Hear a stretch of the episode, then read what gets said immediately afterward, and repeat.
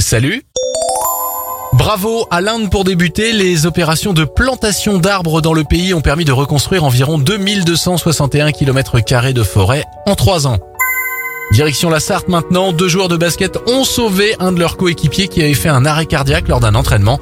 Grâce à leur bon réflexe de premier secours et l'intervention des pompiers, leur coéquipier s'en est sorti sans aucune séquelle.